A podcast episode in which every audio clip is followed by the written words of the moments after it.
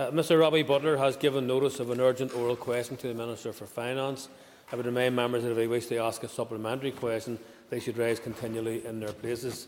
The member who tabled the question will be called automatically uh, to ask a supplementary. Clerk, please read the question. To ask the Minister of Finance for his assessment of the announcement of the extension of the coronavirus job retention scheme and its impact on businesses in Northern Ireland. And I call the Minister of Finance. Minister. Uh, for months, I have pressed, chance, pressed, on the Chancellor and the Chief Secretary of the Treasury for the extension of the furlough scheme so that jobs can be protected. So this announcement is welcome, albeit the extension is only for one month at this point. In particular, I welcome that the scheme will be open to those employees on the payroll on or before the 30th of October, which includes employees who haven't previously been furloughed, as this has been a gap to date in support. Many businesses, however, have been faced with tough decisions about redundancies, which have not been helped by the lateness of this decision by the Treasury. It remains unclear whether the furlough scheme will be extended beyond the end of November, and I will be pressing for this. For the weeks and months ahead will continue to be very challenging for businesses and workers who need certainty that the support offered by the furlough scheme will remain in place. And I call Robbie Butler. I'd like to thank the Minister for his answer. And Minister, as you'll be well aware, many businesses, and you've reflected in your answer, are, are on their knees because of the COVID-19 pandemic.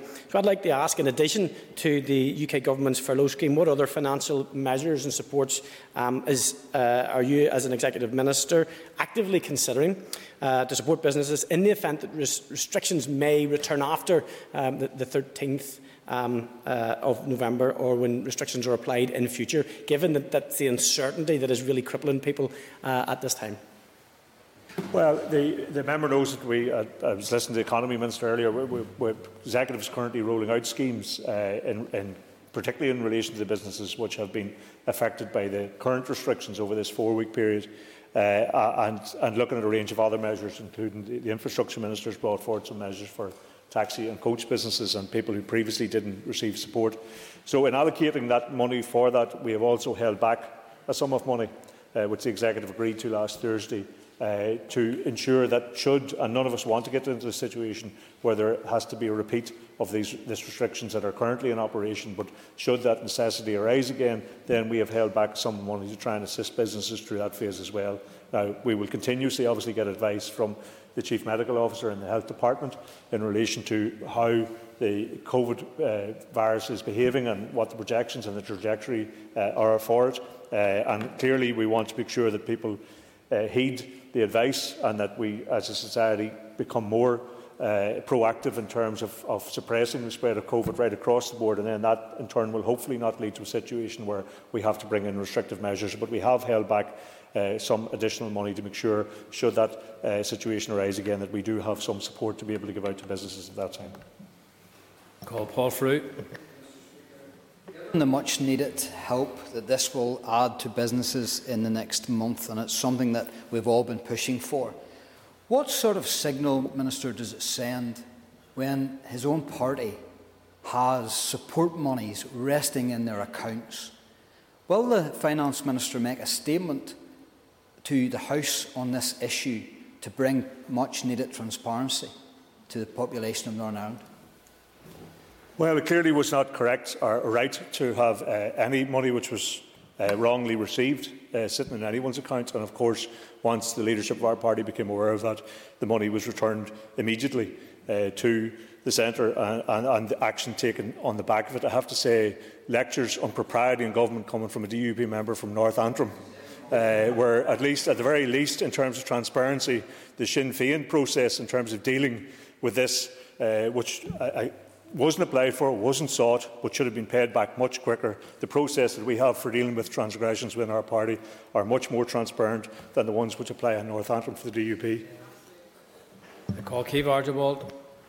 Uh, Gurmugget, um, Concordia, and as the Minister has outlined, we've been highlighting for many weeks that the ending of furlough would result in thousands of jobs lost and the job support scheme wouldn't be adequate. Um, It's welcome that furlough is being extended, but would the Minister agree with me that it should be extended until at least the end of the financial year to give businesses and workers certainty in terms of planning and for some businesses to be able to retain a skilled workforce for when demand returns? Go Well, it is, as I say, it is welcome. Uh, bear in mind, we, we had argued for that extension for many months over the summer period. We then ended up with a job support scheme, uh, which was quite restrictive. There then was a move about a week or two ago to expand the job support scheme, which was welcome, but it still wasn't as good as the furlough scheme. And then suddenly overnight, we're back to the furlough scheme. So the uncertainty of the pandemic and how we're dealing with it has been greatly exacerbated by the approach of the Treasury in terms of, of, of getting support for uh, workers and employees. Uh, because we've, we have been on the, on the very point, on the eve of, of people coming to terms with the job support scheme. Uh, only a week ago it was changed, uh, and then suddenly we abruptly had a halt to that. Now, the fact that ourselves and the Scottish Finance Minister and the Welsh Finance Minister and in latter times mayors of cities in Northern England were all calling for a furlough extension and those call, calls fell on deaf ears in the Treasury. When the issue became an issue in Southern England, then that extension was very abruptly granted. Uh, welcome as it is, it has been ha uh, handled in a way which I think has caused huge uncertainty to business. So, of course, we want to see it extended. Uh, for one month, I don't think is going to be sufficient. Uh, I hope that the British Government recognise that sooner rather than later and they give a notice to employers and employees in terms of protection of jobs in the time ahead. Well, Matthew O'Toole. Um, Mr Speaker, uh, I first of all uh, welcome the fact that, um, uh, notwithstanding the fact the job retention scheme has been uh, extended by, uh, by the UK Treasury, that Sinn Féin have taken at least some action to recognise the strength of feeling in relation to money that was erroneously held or should not have been held in accounts and the people in Sinn Féin haven't retained their jobs um, as a result. Can I ask the Finance Minister in relation to the extension to the furlough Um, I agree with him that it's unacceptable that uh, in, across the north of England, Scotland, Northern Ireland, people have been crying out for the furlough scheme to be extended, and the refusal to do so really highlights the constraints on this institution in terms of financial support for public health policy. Can you explain um, what further conversations he's had with Treasury around in-year flexibilities that he has requested so that we have the flexibility going forward, that we aren't just simply relying on last-minute uh, action from the Treasury based around um, the public health situation in the south of England? Well, as a member will know, uh, we did update the committee on some of these discussions a, a week or so ago when I, I, I met the Finance Committee. We have continued to press, obviously, for the continuation of the furlough scheme because we recognise that the, the end of uh, October was really a cliff edge uh, for many of uh, employers and employees. Uh, the job support scheme, while, while much uh, substandard, uh, very substandard in relation to the furlough scheme, nonetheless, was, was better than a cliff edge. But now we're back to that decision. We have continued to press, as he knows, for flexibility in relation to our own finances uh, and early sight if there are to be any Barnett consequentials, uh, the earliest possible notice in relation to that, because uh, while the support that has come from the Treasury has been welcome, uh, and, and no doubt has assisted us to assist businesses and uh, respond in terms of the health pandemic by supporting the health service itself uh, and to protect the vulnerable. The, the lateness and abruptness of these decisions has not helped us in terms of planning. Uh, and so we will continue to press for that flexibility. As he knows, the comprehensive spending review is underway in uh, Whitehall at the moment. We want early information in relation to the outcome of that. We're disappointed that we're not into a multi-annual budget cycle, uh, but we'll continue to press, as have Scotland and Wales, for flexibility in terms of our own finances for the end of the financial year. Call Stewart Dickson. Thank you, Minister, for coming to the House today. Minister, have you had any communication with the Economy Minister to uh, work out what might happen to those who would have been made redundant at the end of the furlough period, but because of the extension might now take advantage of a further period of furlough?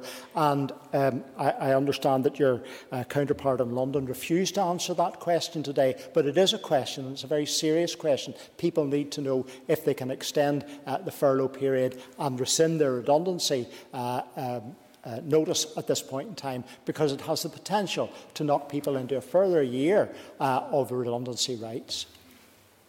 Yeah, well, I think the member asked a very pertinent question, and, and thankfully that the, the scheme has, uh, we're told, the, the employer must be on the uh, employ, or the employee must be on the employer's PAYE payroll uh, by up, up to midnight on the 30th of October uh, to, qualify for the scheme. So I hope, and that, that's very late information for people, and they're obviously only coming to terms with it over the weekend and today.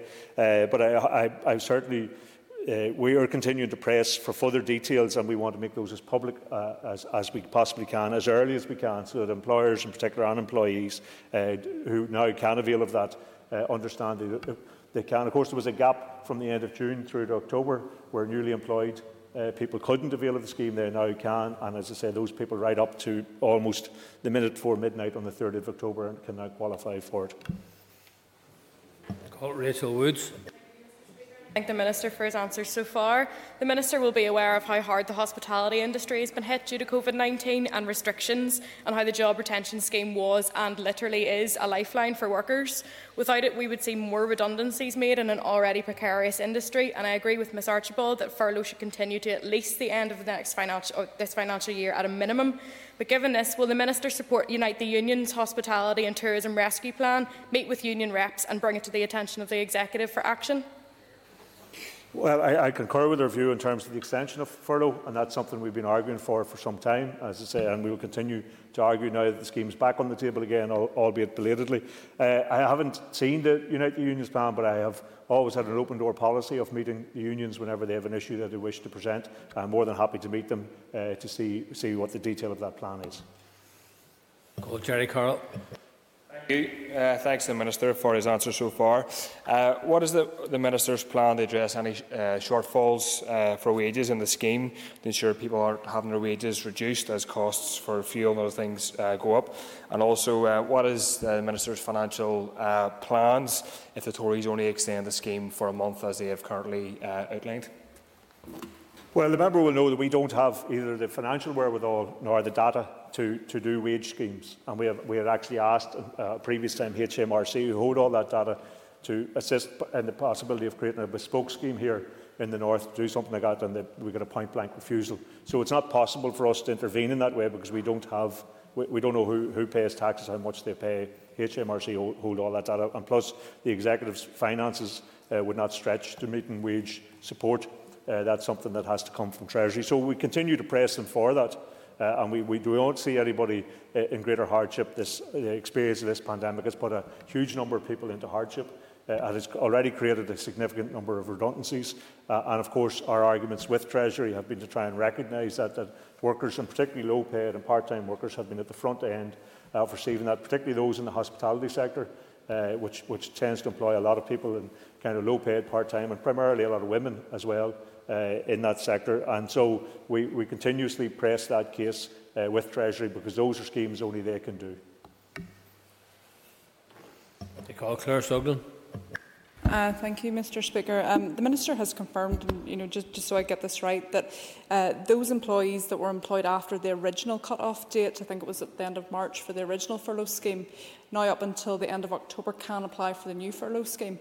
Um, and to labour uh, Mr Dickson's point around those who have already been made redundant, I understand that the British Government did reverse that process in that it was those where that paperwork had been submitted, they, they brought forward the dates so that then they were included. Is that something that um, you as a minister are asking on behalf of the people of Northern Ireland who have already been made redundant, anticipating that furlough would have come to an end in October? Well, as I say, I think it was the end of June was the date that uh, previously cut off people, uh, and that, that particularly over uh, in hospitality, people who are employed over the summer season uh, fell through that gap. Uh, we are told that, that, people who are on a PAYE payroll by the 29th uh, of October uh, are eligible. Uh, there's obviously much more detail. This came very late in the day on Friday. There's much more detail to be worked through that, and officials are continuing to engage with Treasury. So as soon as uh, we get more accurate information for employers and employees, we will make that public because clearly this is a time of great stress for people not understanding. As I say, welcome as these schemes are, they have come in a very haphazard way uh, to us, uh, and, and that doesn't give certainty for people who are facing redundancy, and it doesn't give certainty for people who are trying to run businesses as well. Paul Givan. decision, welcome as it is, nevertheless will be too late for some people for the Minister, uh, for the reasons the Minister has outlined with the changes of the scheme from June and now going back to the, the premium scheme for a better uh, want of phrase. Um, but given that businesses will be asking for support packages in the future, um, are there any Barnett consequentials that have flowed from the decisions taken at Treasury and the, the, most recent announcements by the Prime Minister? And does the Minister also agree that the best support that we can give to our businesses is to allow them to get back to business? Well, in, in, in terms of recent announcements, uh, we are continuing to bottom out with Treasury, whether there may be further Barnett consequentials, and I hope but we'll find some more information on that this week. Uh, We're not certain whether that is the case or not, but uh, we continue to, to, to uh, explore that with them. Uh, and of course, yes, we want to see businesses back working again, but we have that balance to strike, as he knows, between ensuring the suppression of the, the virus uh, and allowing people to go out and do as normal an activity as they possibly can. And while we have had restrictions here, they're not on the same level as are happening currently in England. Uh, we have all retail open, not just essential retail as they're doing there. Uh, so, uh, and I know we've had the schools, timely for the Education Minister to come in, we've had the schools uh, closed down for two weeks, uh, but they are back open today. And as I say, the, the Executive, from my experience, does not want to take any level of restriction for one minute longer than is absolutely necessary. And of course, it's much better for businesses if they can trade. Uh, but in the absence of them being able to do that, we need to get as much support package as we can. Rosemary Barton. Thank you. Minister, you spoke earlier on uh, about money that you still had held back in relation in case it, in case it was needed. Uh, do you have any plans, along with the Minister of Economy, to perhaps support those businesses that are still being excluded? Well, the, the member would probably know from previous statements I've made here that, as well as the money we allocated last week, uh, we had always held back a sum of 55 million for, for groups who were excluded. And I'm, I'm very pleased that at long last some of them appear to be beginning to be addressed in terms of taxis and coach operators. And I know there are some issues in relation to those schemes, but there is nonetheless uh, some move to address that. Uh, there are other sectors, uh, people who are self-employed, who've been, who've been left out, and there are schemes that have been opened up. Uh, and I sincerely hope that those schemes will uh, be able to address those. So we had held aside a sum of money for those who were previously excluded. Uh, and I, I made the point, and made the point at the executive that you know while we're in the second round of support for some businesses, it's grossly unfair to people who have never yet received any support. So I think every effort, and I have encouraged executive colleagues from across all the departments who may have responsibility to make every effort to ensure that they can put together some measures to provide support to those people who have continuously lost out since the start of the pandemic. Andrew Muir. Uh, Mr Speaker, and I thank the Minister for his responses thus far. I must say that uh, hearing the announcement on Saturday evening did strike me that yet again the south of England comes first when it's the UK Government's response to the pandemic and has pushed many people in Northern Ireland into poverty as a result of the less favourable job support scheme. I wouldn't call furlough a premium scheme at all. Um, can the Minister outline what impact the extension of furlough and the additional grant monies will have upon any decisions to extend the restrictions beyond the 13th of November? Well, I mean, the, the, the restrictions were brought in uh, before there was a job support scheme. There was the continuation of furlough for the first half of our four-week restriction period, and then the job support scheme uh, beyond that. I have to say, I mean, clearly you have to take uh, cognizance of the economic impact in terms of, of workers and of businesses that restrictions are going to have, and you try and mitigate those as best you can because you believe that the restrictions you're bringing in are absolutely necessary in order to suppress the virus, protect the health service and save lives. That's the, the reason we do this. So it, it, the, uh, uh, the, extension of the furlough scheme I don't think will have any real bearing in relation to that, albeit if uh, it, it, continues to protect workers in a better way than perhaps the job support scheme uh, would have done. So it is a better level of protection.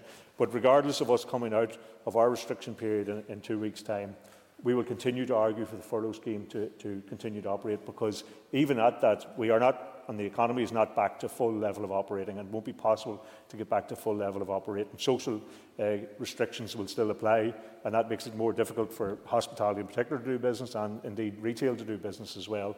Uh, and so I think there will be a continuation uh, in the economic uncertainty uh, for the furlough scheme to remain. So it's not necessarily linked to any extension of our restrictions, but I think in terms of the damage the economy has, has shipped over the, over the last uh, number of months, I think there is a need for the extension of that scheme, and that's why we've continuously argued for that, and that's why I will continue to press the Treasury for an extension of it in the time ahead.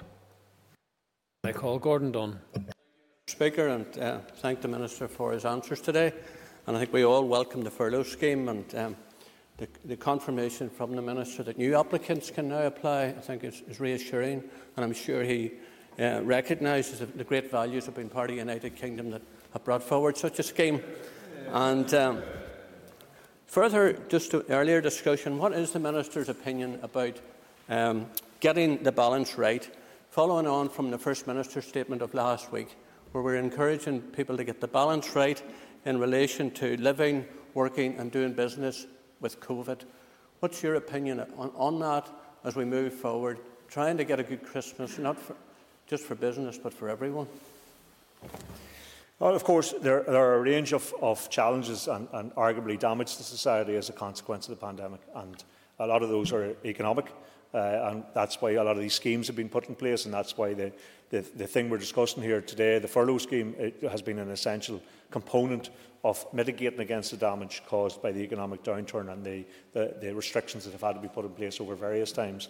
Uh, and there's also societal damage. We recognise that families, communities, uh, all of that interaction, which is very much part uh, of our everyday life and what makes us human beings and the ability to interact with others is a key component of what we are. So that has all been uh, damaged, it's all been affected.